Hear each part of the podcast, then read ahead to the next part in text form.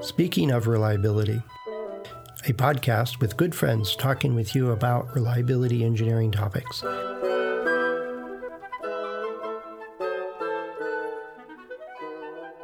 Welcome to Speaking of Reliability. This is Fred Schenkelberg. And this is Dianna Deeney. Hi, Dianna. Hi, Fred. Hey, um, out here, uh, and I, I know it varies roughly in the countries and stuff, is that uh, all of our, our uh, my neighbors that are teachers are all smiling once again. School year is ended. they can take a deep breath before they do whatever they do for the summer. Um, but it reminded me of of like one of the best teachers I ever had, you know, and it was, and I was thinking about it, and we were sitting down at the park. There's a handful of us chatting uh, from the neighborhood, and you know what. I mean, it started with well, as a teacher, what makes a successful year for you, and then it, the stories turned around to well, what was your most memorable teacher, which isn't necessarily related, but it sure seems to be. Um, and and I know that you do training and offer services and training, and, and have more than likely have taken a few training courses and classes mm-hmm. and so on. And and so you know, going to high school, we're all experts in education. So um, it's I get reminded all the time by the high school teachers. Um, that yeah, they probably do get that a lot, don't they? Well, I went to high school. I know what your job's about. That's right. yeah, I have no idea. Uh, but the, the the notion is is that one of the I'm, I'm teaching a class now at a college level, and one of the things that it's I don't know if it's a pet peeve of mine or just irritates me is that some of the students, not all, but every now and then, every year, I get one or two students that are basically still in high school. What's on the test? How do I com- get a grade? You know, kind of how do I find the right answer so that I can sh- sh- memorize it and, and then spit it back out at you at the test? And come on, guys, that's not the point. I even, and somebody did ask me in, in a conversation, um, it was another consultant who was going thinking about going back to school and it was do the grades matter in graduate school? Like well if your company's paying for it and they won't pay you if you don't get a b or or better well then it matters because then it's out of your pocket. Yeah right. You know? But if you went to the class and got an a but didn't learn anything that's also less than useful um, so the the basic concept I'm wrestling with is uh, is as an instructor or as a teacher or somebody who's trying to help other folks is how do you make it stick? How do you make training so that it actually um, transfers that knowledge so that they can go use it and make a difference in the world as opposed to graduate with some degree, a piece of paper. Mm-hmm. So, what do you do for your? You said you meant you're teaching a college class. Mm-hmm. Yep. Yeah. What do you do for your class? Um, apparently, it irritates some people because I say it's a, the context of the structure of the class is there is no right answer. Um, so, for example, what should the goal? Let's say you're making a new widget, and what's the reliability goal for that product? Yeah, it's 90% confidence, 80% reliability. Come on, Fred. No, it's, I mean, we There's no right answer, right? No, we could say 98%. We could say 92%. We could mm-hmm. say it's a five year product and or it's a 20 year product or whatever. Some of it is dictated by market. Some of it's dictated by technology. Some of it's dictated by what we think is profitable. Um, and every single circumstance is different. And so there, it's, yep. it's not that you have the four elements and there's an answer. It's that you understand that it is in context. that that's the thing I'm trying to teach all the way through the course is that I want you to learn the sequence of questions to ask, to think through so that you can answer this in an infinite number of ways. That is the appropriate answer for your situation. And I can't teach that like a math class. You know, here's the formula, here's No. the derivation of it. If you have an answer that's underlined twice with the right numbers on it, then you get full credit. No, because the numbers really don't matter. Not for, you know. And so I, I, and some students really appreciate it because they go, hmm, I have to really understand this in order to, to address these different questions you're posing. And, and so for some students, it, they pick it up real well. And I'm still in touch with a good number of them that are using these techniques and concepts I'm teaching. Um, and even got a call or, or an email yesterday from a student from last year saying, "Could I? I can't find the video. I'm still a student at, at in campus, but I'm working full time. I'd really like to review this one episode, one segment of your lectures because I don't think I got quite got it right. I want to see it again." And once they exit the course, then the the material's not available to the students anymore. And so I sent them the, a copy of it. But that's a year ago.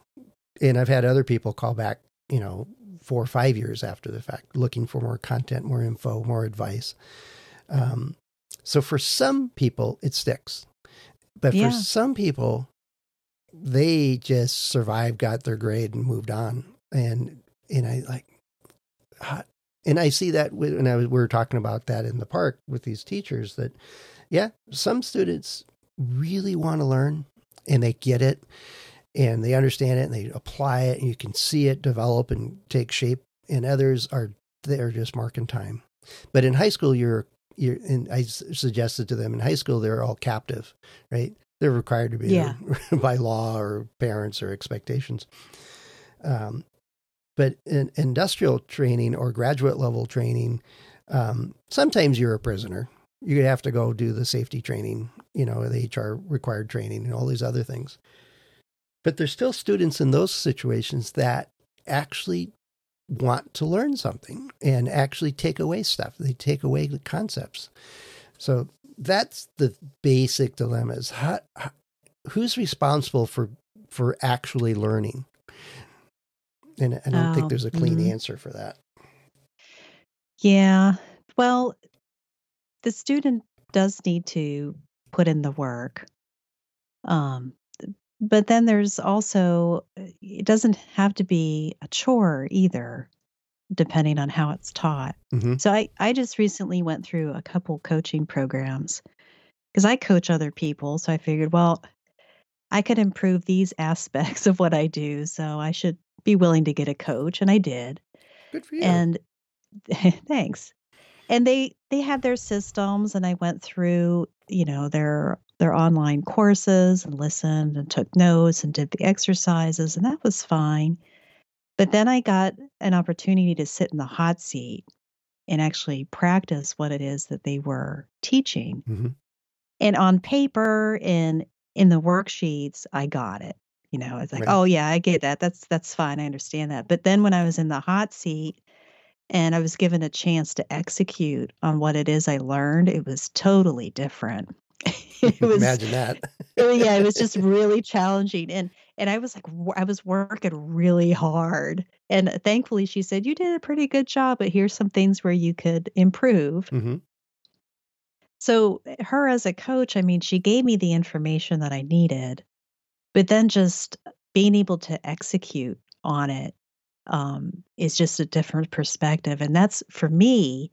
That's what helps things stick for me. hmm So I would probably really appreciate the courses that you teach because you're making them execute on what you're telling them that they need to do and they have to think about it and and, and put themselves into it in order to come out with something that would be acceptable because there wasn't a right or wrong answer for that. hmm hmm So being having a coach or a teacher that puts you in those situations for learning, I think, is really helpful to make things stick. Now, the hot seat was that that wasn't you working with one of your clients. Was that in a safe environment where you you really could make mistakes, but you wanted to do you know, do well? Well, it was sort of a, a combination. She recorded it to show to students later, Mhm. other students later. So I'm on record and someone's probably watching me flub up stuff, but that's okay. That's part of the learning process. I wasn't too proud Okay. to uh, be recorded in that way. Okay. Um, but yeah, it was a safe safe space um, to to be able to grow. And she pointed out what I did well and what I didn't do well, and, and that's what I needed. Well, it kind of remembers. I remember, and I'm drawing a blank on the author's name. There's a skinny New Yorker with lots of curly hair. Um, it's written a bunch of different books, but one of them that he gets quoted and misquoted on all the time is that to become an expert, you just need 10,000 hours of practice. Oh yeah, I've I've heard that Um, Malcolm passed around Gladwell. a lot. Yeah. Yeah, Malcolm Gladwell. And it, in that books and the references that he's citing when he, he wrote about that topic, it was back to that you he called it deliberate practice is that you have a coach. He says Olympic stars don't just jump in the water and flail along until they're Olympic caliber. They have somebody looking at them saying, "Oh, you know, fan your hands out just slightly," or when you move this way, make sure you get this little extra kick here. And they provide just the next set of advice to add the next refinement to what they're doing. And then it's this continuous improvement type thing that that terminology that we use to move them from being a good swimmer to an Olympic caliber swimmer. But Mhm. it's the coaches um, that was good and look at it, you know, try this different next time or experiment with this, see how that feels. Or uh, whether it's learning how to swing a bat in a major league baseball batting cage or they, these elite athletes have coaches and uh, executives and consultants and engineers. They can have coaches. Um, it's expensive because it's one-on-one a lot of times um, but that same basic concept can be applied i think in, in classes. And the other thing that reminds me of is what you described is i mean you're trying to learn new behaviors how to respond to certain stimulus and situations and have it so ingrained that it becomes out naturally Mhm. right? Years and years ago, I had a class where uh, it was three days, and it was basically communication skills. It was the heart of the course. Um, and they said right from the start, you're going to get homework. You have to pick one or more of these skills that we're showing you, demonstrating, and we're discussing, and you need to go deliberately practice it. And then in two weeks after the course, we're going to do a teleconference with small groups from the class and we're going to ask the question, uh, "What'd you do?" Because and we have it written down because you can write it down before you leave. And so, how did it go? Did you try it? And how did it go? And if you didn't try it, well, well, we're talking again in two more weeks. Then they did three sessions like that, two weeks apart. And they said, if you haven't tried it, why not? you know, do you not understand it? Do you need to change something different? You know, whatever. Let us help you get started. If you tried it and it didn't work, well, let's troubleshoot that and figure out what you could try different or how would you adjust or maybe you're missing a piece of information or whatever will help you get it on. And if it worked, that's you know, congratulations. How can you reinforce that? And it was the conference calls were three hours, one hour every two weeks after the course. And those three one hour meetings were the most valuable ever. It was sort of like what your coach did, putting you on the hot spot and then giving you meaningful feedback to, to Yeah. sort it out. And then even if you're if you're watching somebody else going through it, um, you know, just as a sense of encouragement for other people, Mhm. uh, the the other people that are there to learn are there to learn, and they're learning from you too. Yep. So it's you shouldn't be embarrassed about making a mistake, or you know, don't feel like because you tried and you could have done it better a different way. It's not that that you're foolish. You don't have to be perfect. You're learning it.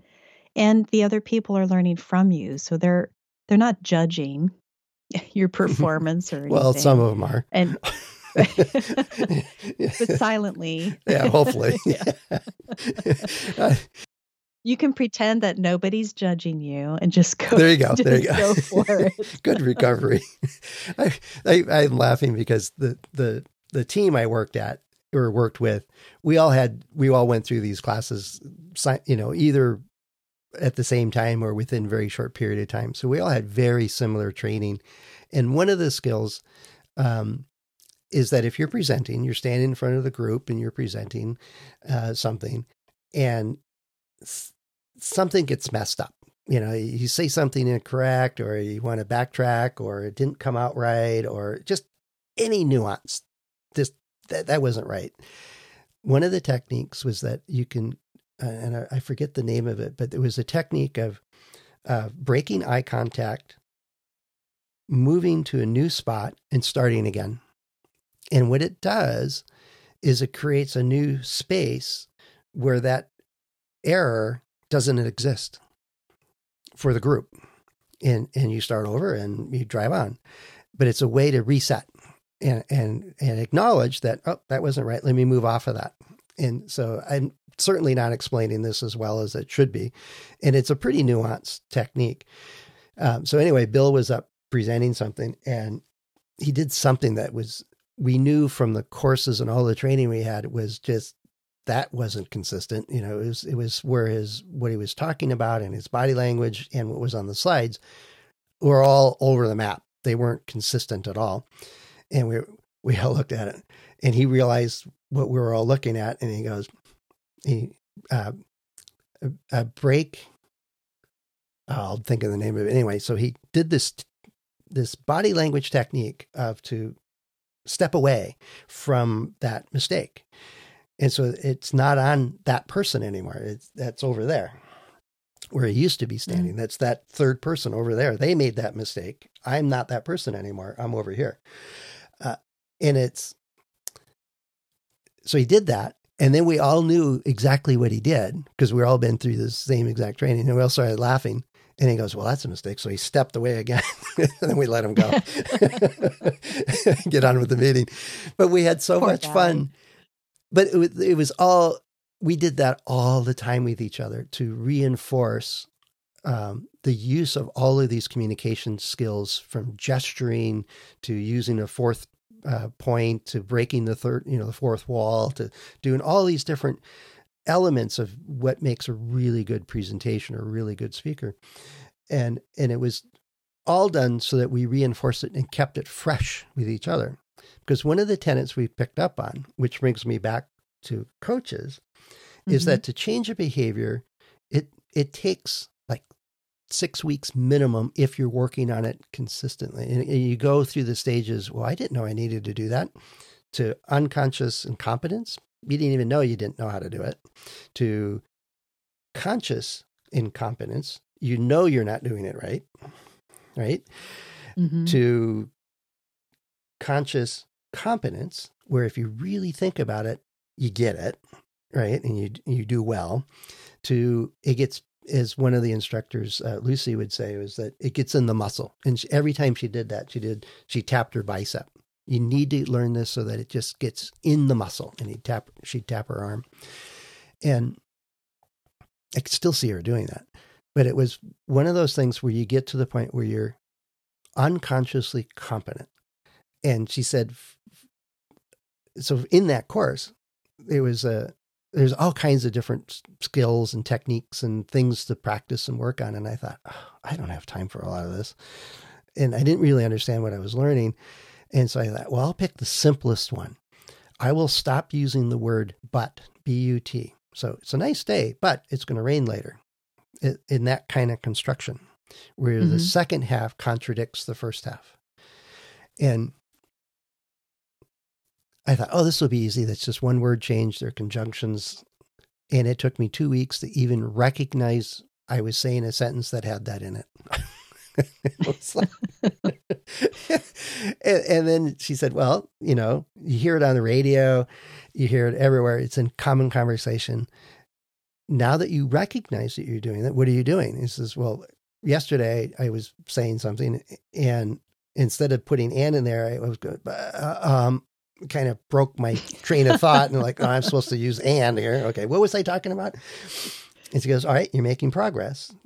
First step is you got to recognize those structures when you're using that term and trying to make this su- subtle change of changing one word. And then um, two weeks later, I was recognizing it before I'd start the sentence. And I could say it, but I was very conscious of it. And then the third time is this, I'm starting to get it. And then Lucy said, um, it it will take constant reminders and refreshers. So put it in your calendar every six months. Remember to practice consciously. Take it out of the unconscious and move it back to conscious competence and reinforce that skill until it's just absolutely natural. And that may take years. Oh, geez. And there's only 38 other skills you taught it, told us we should master. that was one. that was one, which I thought would be the easy one. But I think part of that process, and the more I've read about how people learn over the years, is that it really does take time to to learn, especially behaviors, stuff that are so ingrained to our cultural and background and how we go about doing stuff. It's easy to learn math compared to changing your vocabulary in in certain contexts. Um, and not even just behaviors, but you know, kind of taking it back to what you're teaching in your college course and some of these reliability methods and quality methods that it's it's not just behaviors but a way of thinking too mm-hmm. that just um, you have to practice it and be mindful of it and have that that conscious awareness that hey i don't know this as well as i should and just being aware of it and then practicing it it just those things take practice too yep. and um, just practice and implement implementing them. Yeah no i i do remember these communication skills and stuff. Uh, my wife would every now and then look at me and go you're practicing one of those things aren't you on me. do you do you get a certain look on your face when you're you're practicing? oh what? no, because I'm know because I'm I'm stumbling through it or I'm bumbling along. Or she goes, "You don't mm-hmm. normally talk like that," you know. And I and with the coach, it was when she doesn't recognize what you're doing, then you know you've you're natural at it. And it's the same with an audience. If somebody's forcing gestures you know, it's very awkward the way they gesture. And it might be because they're trying to get better at it. And so they're consciously incompetent and they're going, oh, and over here, and they swing their arm out. You know, it's, you can see it. It's, this isn't part of the whole persona of this person. is This isn't a natural gesture. It's okay. They're learning and give them positive feedback to saying, hey, you know, I saw you working on that. You know, uh, how can I help you? And that's a whole other episode, how to provide feedback, um, which is the other half of the coaching part, isn't it? Is giving mm-hmm. meaningful, useful feedback. At the, I don't know that in the last 20 minutes that we talked about uh, how to make training stick, other than it's a combination of the person actually wants to learn and you're in a circumstance or situation where it's conducive to learning the new behavior or learning the new skill set or way of thinking that it gets reinforced and encouraged. And it's back to, I think I have to look some more at coaching techniques and coaching, maybe take a couple of those courses. Maybe you'd recommend one for me. Or yeah, you're sure. a coach. Hey, I'll talk to you. well, there's all sorts of frameworks on how to present information and in a certain way and what what kind of things to to present it you know depending on people learn differently so uh, yep. different mediums or different topics that instead of just giving the concept you can give an example um, yeah. and give a picture of it you know the, those kind of things that mm-hmm. get uh, the different parts of the brain moving so there are lots of other things like that of which i am not an expert but i have lots of books on and that, that i have studied and uh, psychologists have studied and yep. it's all very interesting yeah, certainly is. So I'm certain we're going to come back to this topic in one form or another because there's a lot more to it. Um, if you're listening to this and, and had your favorite instructor or teacher at one point or another? What's made them stand apart from all the other people you've learned from over the years? And what what about it help you keep the knowledge they transferred to you and what makes a difference for you. Because um, I think it's both sides have to make that happen. Both somebody sharing the knowledge and somebody receiving it. I think there's pieces for both. So let us know. Head over to accendoreliability.com slash go slash SOR and you can find a widget to leave us a voice message or you can write us a note. Uh, Dianna and I and the other hosts of the show are available through LinkedIn and, and um, about pages. LinkedIn by far is the favorite. So don't hesitate to reach out and ask your questions on about training or how to learn or about anything else dealing with reliability or quality, safety kinds of stuff like that. We help if we can, and most likely we'll probably try to figure out a good answer for you with a podcast. So we look forward to hearing from you. So, Dianna, are you going to go learn something today, or is that you already did that already? Oh, every day. Every day you learn. And sometimes I get up fresh in the morning, I learn something, and then I decide, okay, I'm done for the day. but that's that's rare. That's rare. that's rare. There's there's too but, much um, more to um, learn. yeah, too much and too much more other things to do too. But there's that. Yeah, too. try to learn something new every day. Well, that's cool. That's that's a good approach, I believe. I certainly agree with that. All right. Well, thanks so much, Dianna. We'll talk to you again soon. Have a great rest of your day. Yeah, thanks. You too. Bye bye. Bye, Fred. Thanks for listening to Speaking of Reliability. We invite you to join the conversation if you have a question or a topic that you think we should discuss in a future show. Please let us know.